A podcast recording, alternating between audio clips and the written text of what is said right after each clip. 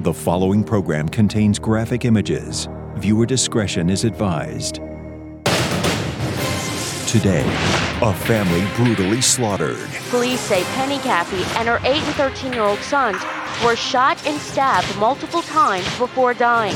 The house was then set on fire. Police have arrested the 16 year old daughter. She has told a lot of different stories about what happened the night that they were murdered, but today we're going to try to find out the truth. A Dr. Phil exclusive. They practically decapitate your mother, shoot and stab your brothers to death. Her plan was to have the entire family murdered. So, what was Erin's reaction when she learned that her father had actually survived the brutal attack? I was shot 11 times. These are bullet wounds in your father's body. Have you seen these? This is where they shot him in the face. But is her father in denial? You know that she planned this, right? How do you transition from the daughter that everybody would dream of to plotting the death of your family? For the first time, the daughter speaks out. You needed them out of the way for a reason. What was it? It will go down as one of the most disturbing and senseless murders in Texas history. In the early morning hours of March 1st, 2008, a family is woken out of their sleep and are brutally and savagely murdered by two intruders armed with a 22 pistol and a samurai sword. The mother nearly decapitated, the father shot multiple times, the 13 year old son shot in the face, and the youngest victim, an innocent eight year old boy, stabbed three times in the back of his neck and left to die after the home was set on fire. Now, who would commit such a crime? What did they want? What could possibly be the motive? Well, one thing they never expected is that one of their victims would survive gunshots to the head and body and be able to crawl out of that fire and point the finger. An attack on a Rains County family left a mother and her two sons dead and a father in the hospital. The victims were found in a burning house near Emory, 60 miles east of Dallas. The couple's daughter may have played a role in the crime. It was early Saturday morning when father and husband Terry Caffey crawled to his neighbor's house after being shot. Police say Penny Caffey and her 8 and 13 year old sons were shot and stabbed multiple times before dying. The house was then set on fire. They were some of the best people I ever knew. In custody are 18 year old Bobby Johnson, 20 year old Charles Wade, and 19 year old Charles Wilkinson. He's the boyfriend of 16 year old Erin Caffey. She's the victim's daughter and has also been arrested. Each faces three counts of capital murder. According to court documents, Wilkinson confessed to police that, quote, he and Erin were in love and the only way they could be together is to kill the parents. Wilkinson allegedly offered Wade $2,000 to help. Those kids were just dolls, and even that little girl we thought was precious. Well, as we heard, Terry Caffey miraculously survived the brutal and bloody attack on his family. Now, listen as this father recounts the night that destroyed his family and changed his life forever. I went to bed that night around midnight. I heard barking. and We had a black lab, Max. He quit barking after a few moments, and I didn't hear another sound at all until 3 a.m. I'd wake to the sound of our door slamming up against the wall. I could see the silhouette of, of someone standing over us. Immediately, gun blasts begin to go off. I'm starting to scream. Penny's screaming. We're being riddled with gunfire. I'm getting hit. And I remember throwing my body over Penny, trying to protect her. I took several shots in the chest and took a blast in the face, and then that shot blew me out of bed. I'm laying down in a pool of blood, and I'm trying to speak, but I can't. And I could hear heavy breathing, somebody standing over me, and I could hear the reloading of the gun. I was uh, shot 11 times. I could hear my wife screaming, saying, Where's Terry? Where's Terry? I would hear the voice of the killers. He told her, Why don't you just die? He put the, the sword that he had to her throat and he rammed it in and he slit her, nearly decapitating her. And every time she'd take a breath, I could hear the gurgling of the blood come out of her neck. Now I can hear my boy screaming out. I could hear footsteps going upstairs to my children. My 13 year old son, Matthew, he began to cry out, No, Charlie, no, please don't do this. Why are you doing this? And for the very first time, I realized Erin's boyfriend, Charlie, was the killer. I really began to panic. I can't save her, but I can get, I got to get to my children. But I'm trying to get up, and I'm just slipping them on blood. Matthew was shot in the head and in the back of the neck.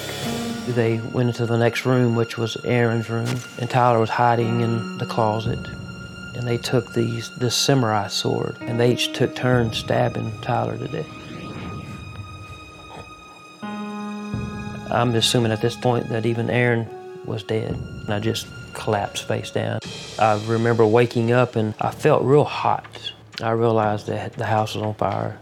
I'm choking on blood and smoke, and as I climbed over the bed trying to get away from those flames, that's when I landed on the floor beside Penny and just the see what I saw was just, can't even put it into words. I just witnessed the murders of my family. I knew I needed to get help, get to my neighbors, but they lived about 400 yards away. I'm on my belly and I'm literally just dragging my body like that. At, at, some points, I would find trees and I'd pull myself up, hold on, and I would take one or two steps and I would collapse and fall face down in the dirt. I said, God, just let me make it to my neighbors. I got to identify the killers.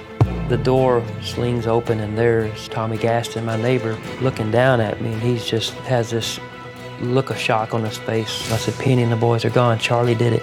Charlie did it. Well, within hours, the police had tracked Charlie down. It wasn't long before his accomplices were revealed. Charlie Wilkinson was found within just an hour or two of the murders, laying on a mattress in the back of Charles Wade's brother's trailer. They noticed a pistol laying right by his hand, which turned out to be the murder weapon. There were bullets and ammunition found. They were about to let Charlie put his boots on, and there were what appeared to be blood droplets on the boots. They took him in to custody right then. After the detectives took Charlie in to be questioned, they went and asked for a search warrant and got it to go back in to search for evidence. And one of the officers was looking through piles of clothing and he came across what he thought was a large stuffed animal. And when he touched the hair, he realized it was a human being, and that was Erin Caffey. Erin was found under a pile of clothing by a closet in one of the back rooms of the trailer, laying in a fetal position. She appeared to be disoriented and she said, Where am I? When officers attempted to ask her questions, all she said was fire. Before I was rushed into surgery, my sister came to me and told me that my daughter Erin was alive. I heard that I had something to live for. The belief was that she was a victim. And so she was taken to the hospital for a sexual assault examination. One of the most striking things about Erin is that she made reference to the fire in the house while she was in the house, but she did not smell of smoke at all. While Erin was at the hospital, Charlie was at the sheriff's office being questioned by detectives. Very early, they informed him there had been a surviving victim and that he had been identified as being one of the shooters. He said that this had been Erin's idea and that she had wanted her parents dead. He had suggested that Erin just run away instead, but Erin's response to all of this was no, just kill them. Eventually, he implicated Charles Wade and Bobby Johnson. Charlie told the officers that he had asked Charles Wade to help him and that he had promised him $2,000 and that Charles Wade was behind on child support, so he agreed to do it. Charlie told officers that Bobby Johnson was just along for the ride. Shortly after Charlie's interview concluded, officers went out to find both Charles Wade and Bobby Johnson. All three confessions matched up both Charles and Bobby, in their confessions, made reference to as they were driving off, Erin making a comment, Holy, that was awesome. After Erin's examination at the hospital, she was released to her grandparents. The three of them were driving to the hospital to see Terry. There were officers escorting them. Those officers were radioed that Erin had been implicated, so they stopped the car and arrested Erin right there on the side of the road. My sister said Erin was being charged with murder. Any hope that I had for living had just left me. Because Erin was a juvenile, she could not be interviewed. She was allowed to make a written statement. She said that men with swords dressed in ninja outfits had come into the home and kidnapped her by the evening of March 1st. All four of those involved were in custody and charged with capital murder. Terry, from the very beginning, was wanting to know uh, what the evidence was against Erin. Lisa was showing me statements where classmates were saying that they overheard Erin and Charlie plotting the murders of her family. It was awful. It was the hardest meeting I have ever, ever had as a prosecutor. The fact that these kids were all so brutal and so um, premeditated, that they were just so cavalier about human life, and that they were just so stupid about going about this. At the time, this was the most disturbing case I had ever seen. Well, Terry, the only survivor, uh, is here today. Uh, he's spoken to Erin many times since the murders, and he says that he's forgiven her. But my question is Has he forgiven her for what she says she did, or has he forgiven her for what she really did? And those are two very different courses of events. Uh, we're going to have Terry come out now and, and join us. Terry, come on out.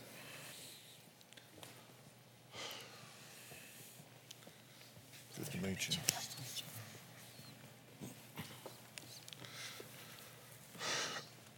Terry, I'm, I, I'm really glad you're here, and I, I have to say a thing, a few things first, just father to father. First off, I am so terribly sorry for your loss.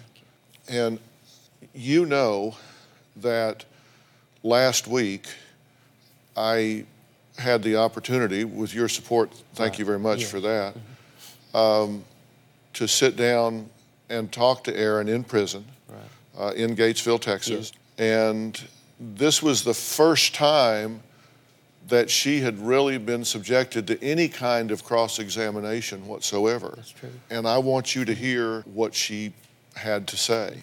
Um, are, are you good with that? I'm, I'm good to go.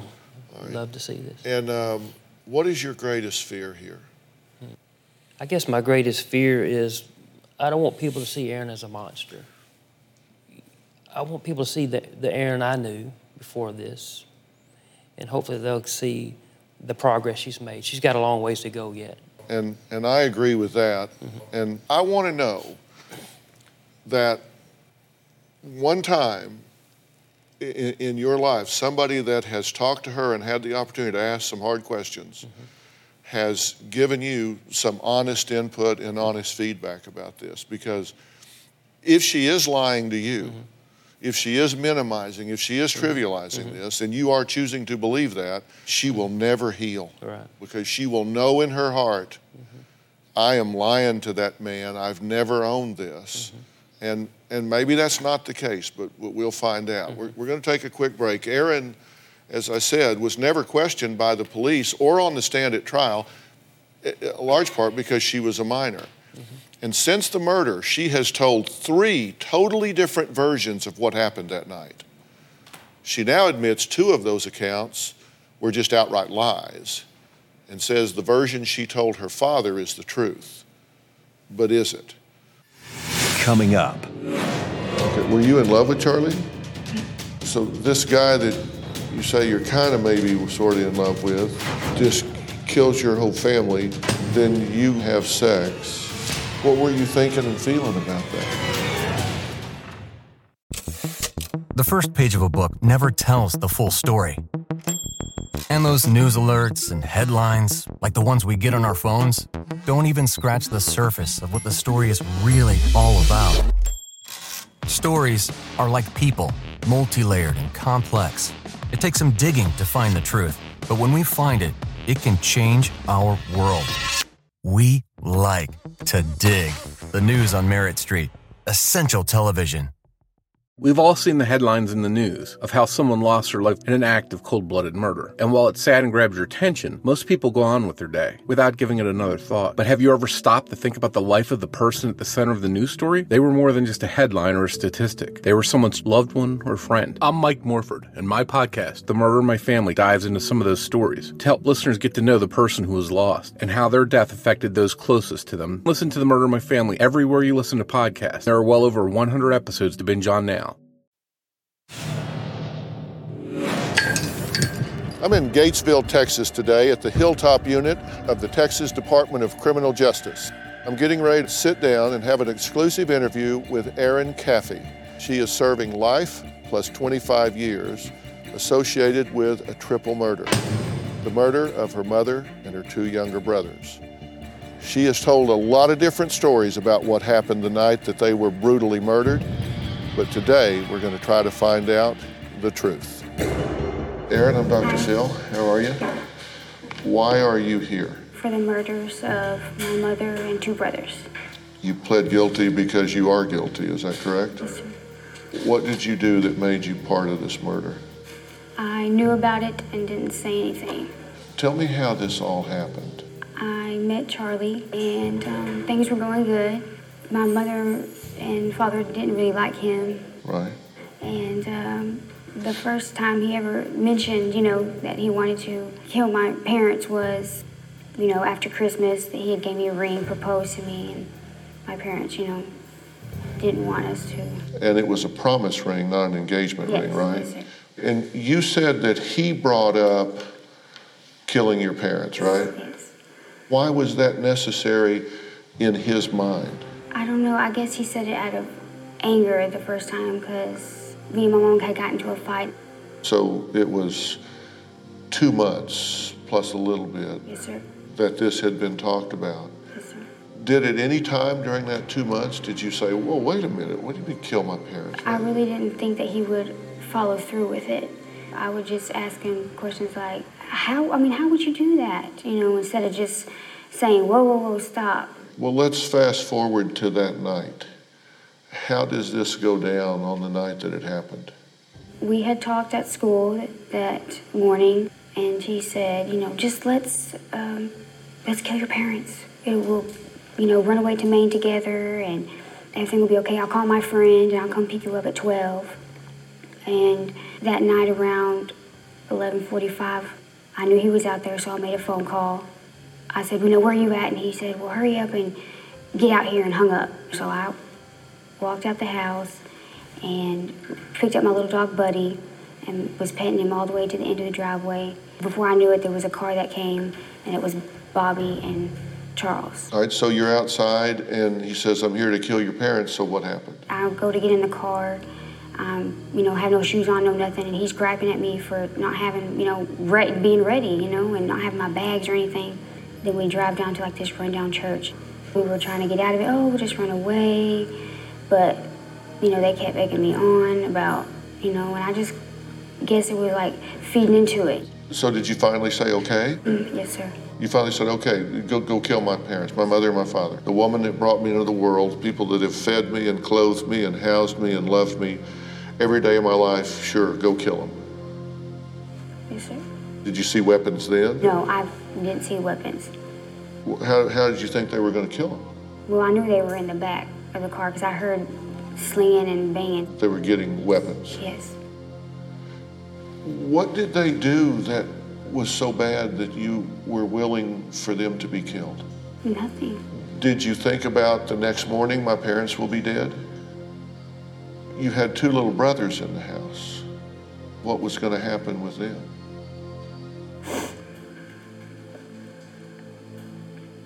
I didn't really think about that too much. Did you think they were going to be killed? Crossed my mind. Yes. So you're sitting in the car, and and this this guy says we're going to go up there and massacre your family, and they they get it done. So where did you go then? Back to the house where they used to stay at. What did you do?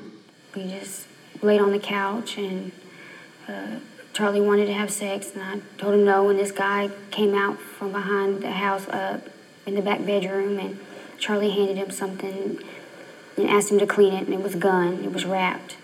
And the guy said, you know, we could go lay in his bedroom because he was leaving for work. And we go back there, and I just wanted to just sleep and just not wake up. Did you have sex? So your parents are murder, Did they tell you that they killed your little brothers? No. Well, you knew they set the house on fire. I just looked back and I saw red coming out of the window, and I, I mean, put two and two together. Okay. Were you in love with Charlie? Yeah. Sorta, kinda. I mean, you're you don't seem very mm-hmm. passionate about it. So this guy that you say you're kind of maybe sort of in love with just kills your whole family. Then you have sex. What were you thinking and feeling about that? Um, I didn't enjoy it. How'd you feel about your family being dead? I didn't want to think. Coming up, Your father heard Charlie tell Penny, die, bitch, die. He slit her throat and started cutting her head off. Your father said that he heard your mother gurgling for air every time she took a breath.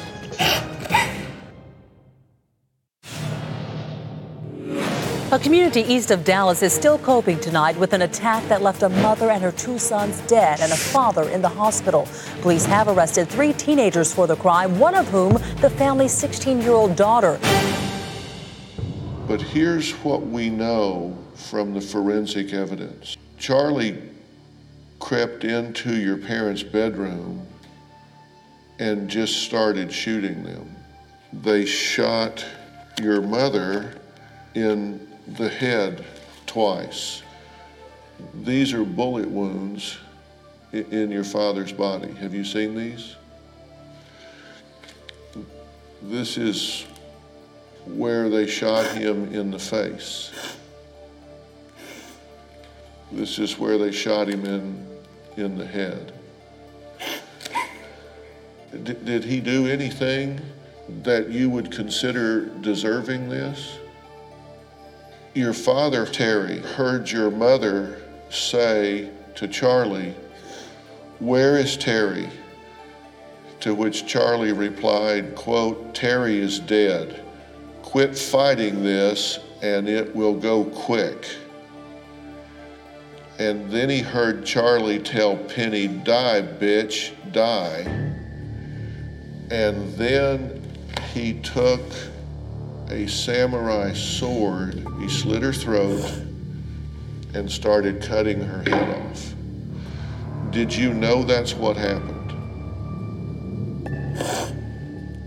Your father said that he heard your mother gurgling for air every time she took a breath. Is that what you wanted to happen to them? You knew they were going in there to kill them, right? What did you think was going to happen? That they weren't really going to do it. You thought they would chicken out or something at the end? Your father said that he heard your brother Matthew say, Charlie, don't do this. Why are you doing this? And then there was a gunshot, and Matt said nothing else. Because as it turns out, he was shot in the face. Did you want your little brothers to be killed? Tyler was eight. You knew they stabbed him three times in the back of the neck, right? My dad told me. They decided to kill your little brothers because, quote, little ones talk. They didn't want any witnesses. Charlie said the little boys were really scared and he couldn't look at their faces. And Matthew tried to put up a fight by kicking him, and so Charles shot him in the face with a 22. Why did that happen? They practically decapitate your mother, they shoot your father, they shoot and stab your brothers to death and leave them to burn in the fire. I mean, what started the, the friction with your parents? Was it because they were trying to break y'all up? Yeah. Did you want to break up? Oh, yeah.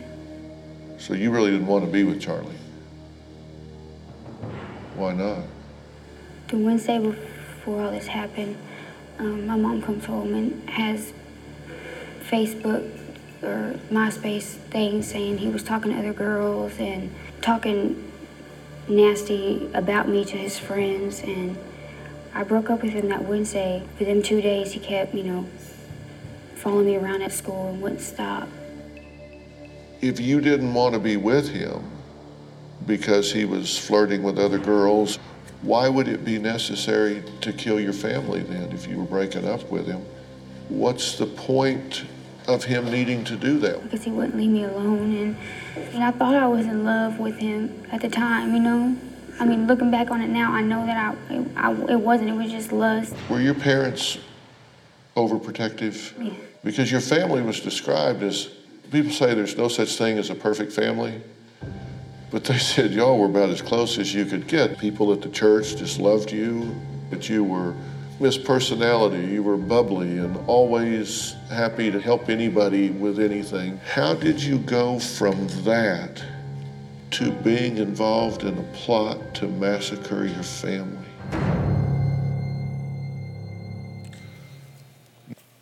Okay. What happened that she was that vulnerable to be led to such a, a, a, a horrific act? Well, it's hard, difficult to watch this. You know, I, you know, none of this makes sense, and even to this day, it, no, it doesn't make any sense at all. I mean, it was senseless. You've got four young people, and not one came forward to try to stop this. I think she just got in over her head. She began to make one bad choice after the other, and she was trying to cover this up. I mean, look at this precious child. People said when she would sing in the choir, she would become so moved that she would cry sometimes during the mm-hmm. songs. How did you talk to yourself about that in your mind about how can we go from that mm-hmm. to her being involved in her little brother being stabbed in the back of the neck with a samurai sword and left to burn alive. That's what makes no sense, you know. If I if I was wrong some way, if we were wrong as parents, we, you know, tell us. But you have no answer for that. Right. You knew when she said they said she got out her bedroom window. You knew that was a lie right. because there is a bolted yeah, air conditioner. air condition bolted actually to the window frame, and I knew it would take a drill or something, uh, tools to remove that. So you knew that wasn't so, right. So things were already, even though I was in the hospital in that condition in shock, these things just it just wasn't making sense. Next, the plan was to kill her entire family. So what was Erin's reaction when she learned there was a lone survivor? Coming up. Were you shocked to hear that your father survived? I was glad. Were you scared? Yes. Because your father surviving means he can now identify who the killers were.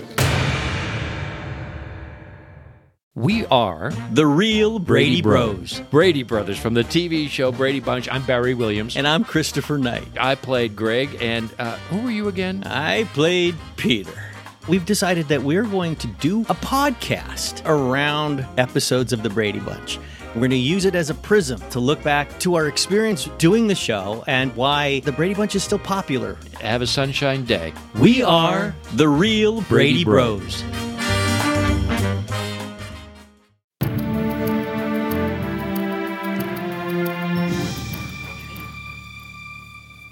Wee hours of the morning on March 1st, 2008, 16 year old Erin Caffey told her boyfriend Charlie and his hunting buddy Charles, just go do it. And she was talking about murdering her family. Erin has never talked publicly about the murders or what led up to them until now. In an exclusive interview, I asked her why she wanted her family dead and how she felt when she heard the news that her father had actually survived the brutal attack and was pointing the finger at her boyfriend. How do you transition from the daughter that everybody would dream of to sitting in a car plotting the death of your family? Every parent in America wants to know what do we look for? How does this happen? I guess you know, Charlie was my first real boyfriend. Every girl my age, you know, talks about, you know, getting pregnant and having a family, and every girl wants that. And I guess I just thought I was grown. How does being grown become murder? You needed them out of the way for a reason. What was it? Was it a freedom thing? Maybe. Were you shocked to hear that your father survived? Mm. What was your reaction when you heard that? I mean, I was glad. But were you scared? Mm, yes. Because you had said to the police you knew nothing about this, that you weren't involved in any way. And here is your father surviving, which means he can now identify who the killers were. You said to the police, I woke up in a house full of smoke, and two guys with swords told me to lay face down and don't get up. Then they left the room. I, I got the phone and I called my friend Charlie. Then the next thing I remember is waking up by the cops in that house, and I don't know who it is or where I am. This is what you told the police that night. But now you learn that your father has survived. Were you more scared or more glad? More scared. Because you thought, we're caught, right? Did you think you're still going to get out of it, you personally, or did you think, oh boy, we're in trouble now? I was in trouble. You know, yeah, we're in trouble now.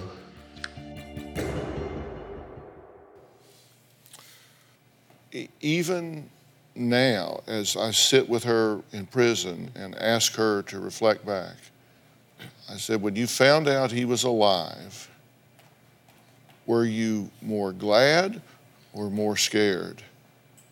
And she said, I was more scared. She was more scared than glad that you were alive because she said, I know now I'm in trouble. You know, I see what what she's saying here. She is glad I am alive, that she has a parent left, but I think she's also scared I'm busted. You know, I'm, I'm going to be I'm to be found out everything that I've done. Because at that point, she knows I can't lie about this uh-huh. and get away with Well, it. Well, it's apparent they're covering stuff up. This has been going on for over a month. That we find out that they've been discussing this. I asked her, why did you want your family dead? Was it because of freedom? And she says, "Mm, yeah, maybe. Well, you know, certainly Charlie's a sociopathic type personality. He was very controlling, always had to know where she was. He tried to isolate her from her family and friends. And I believe that, um, you know, he was convincing her that, you know, your parents are too strict. You just, you're, you're not, they're not allowing you to have fun. You know, let's go out and have fun. Don't listen to them. They don't love you like I love you. And so she began to make one bad choice after the other. Having a girl controlled by a, a boyfriend is nothing new. Mm-hmm. But taking the steps to, to plan out to murder her mother and father and two little brothers, mm-hmm. that's a huge leap from I love you, they don't. Let's go kill them all. Coming up, I understand that night you guys had just had a pillow fight. Right. You realize now, at the time she's doing that, she knows not one of you will ever see daylight again.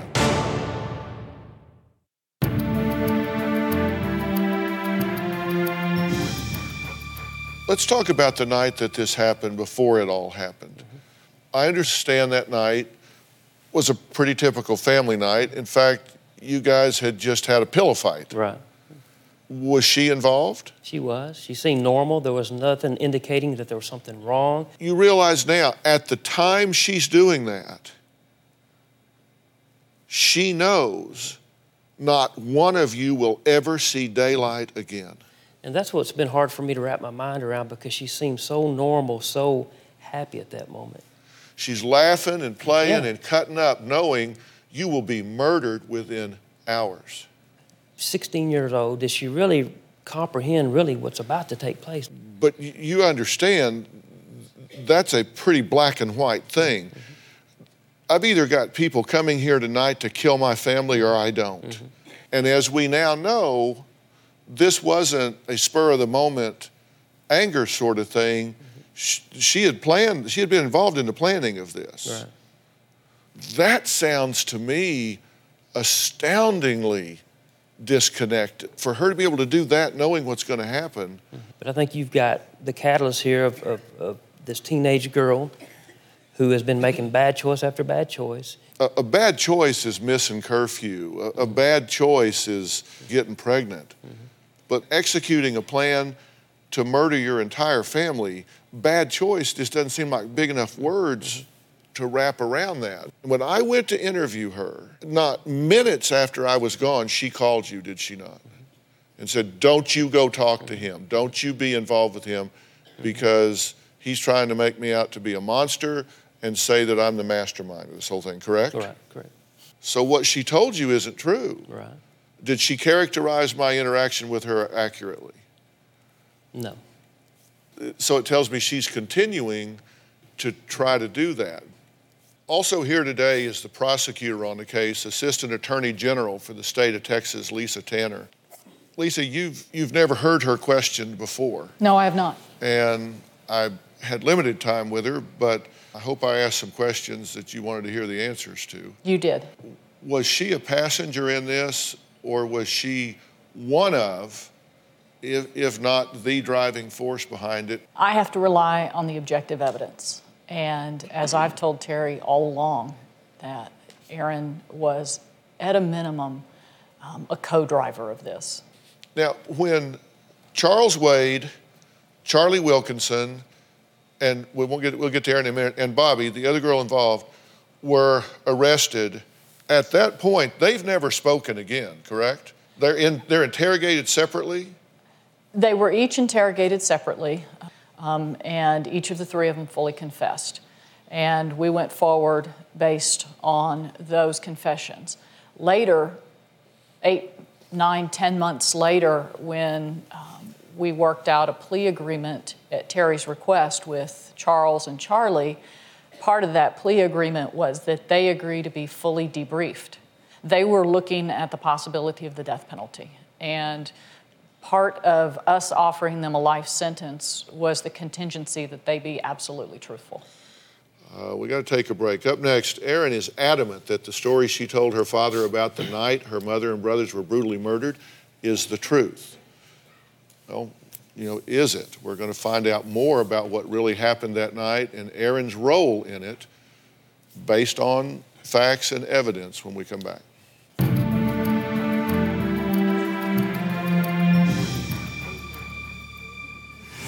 Coming up, what the killers revealed in their jailhouse confessions. Trying to talk her out of what? Trying to kill her parents. Charlie, Charles, and Bobbi all tell a similar story implicating Erin as being the driving force here. Take a look. Um, originally, she was supposed to keep the dog quiet. Okay, she was supposed to keep the dog quiet. Well, she calls back around 2 o'clock, right at 2 o'clock, and uh, says that she's out at the road to come pick her up and, and discuss what we're going to do. When you picked her up, did she have all her clothes with her in the bag of stuff she packed? It was all packed still in the house? Okay, so she gets in the car with you and Charles and Bobbi. I tried to talk her to go back inside to get her stuff. Right. Just like, just go inside, get your stuff, and what little bit of money you have in that box, and then come inside. Okay. And you can just run away. Everything will be all right that way. Ain't nobody gonna die. I was trying to talk her out of it. Trying to talk her out of what? Change her mind. Tell her changing her mind from what? Trying to kill her parents. Okay. What I don't understand, if she was real, if she hadn't, but at this point not changing her mind or had any second thoughts, why wasn't she fully dressed, suitcase in hand, and ready to go? When she got in the car with those guys, she, oh, she, she was bare feet, pajama bottoms, t-shirts, like 39, 40 degrees, no bag at hand. She's telling me that she had changed her mind, went down and said, just go, we'll talk about this at school Monday, just go. As far as the dog barking, she said, I was afraid that you guys were to wake up and find out what was going on. When you ask her about it, uh, that night during a visit to the prison, she said that they just planned to run away. Mm-hmm. Okay, well, if it was a plan to run away, then I'll ask you what you just asked me. Mm-hmm. If she was running away, why did she go out with no shoes and her pajamas and leave her bag inside? Mm-hmm. Again, I'm not denying her involvement because I told her from the very beginning, Erin, you just need to tell the truth, no matter what that is, and we'll deal with it. And again, just whether she was planning on running away or murdering her family, they talked about both. But I'm just seeing her having second thoughts at this point. Coming up, You haven't told the truth yet, have you? What is the truth? Stop justifying your inactivity and avoiding the challenge of change. For help getting started, go to drphil.com for 11 seasons of advice, articles, and exclusive videos you won't find anywhere else. Plus, sign up for the Dr. Phil community to share your story and find support from others, all on drphil.com. This story is far from over. In fact, we have barely scratched the surface. So we're going to continue with this tomorrow. Here are just a few of the things we have yet to cover.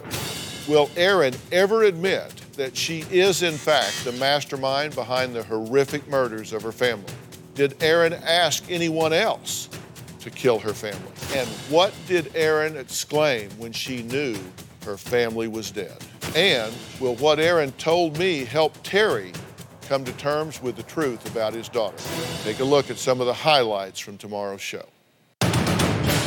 You haven't told the truth yet, have you? tomorrow on Dr. Phil. What is the truth? You wanted them dead. The interrogation continues. You're part of a plot where two guys with guns and swords massacre his family and then burn his house to the ground. Was Erin the mastermind? I'll, I'll probably add fuel to the fire. Your father deserves the truth. You gave the command. Just do it. Is that true? The shocking conclusion. Be sure to tune in tomorrow for more of my exclusive interview with Erin Caffey.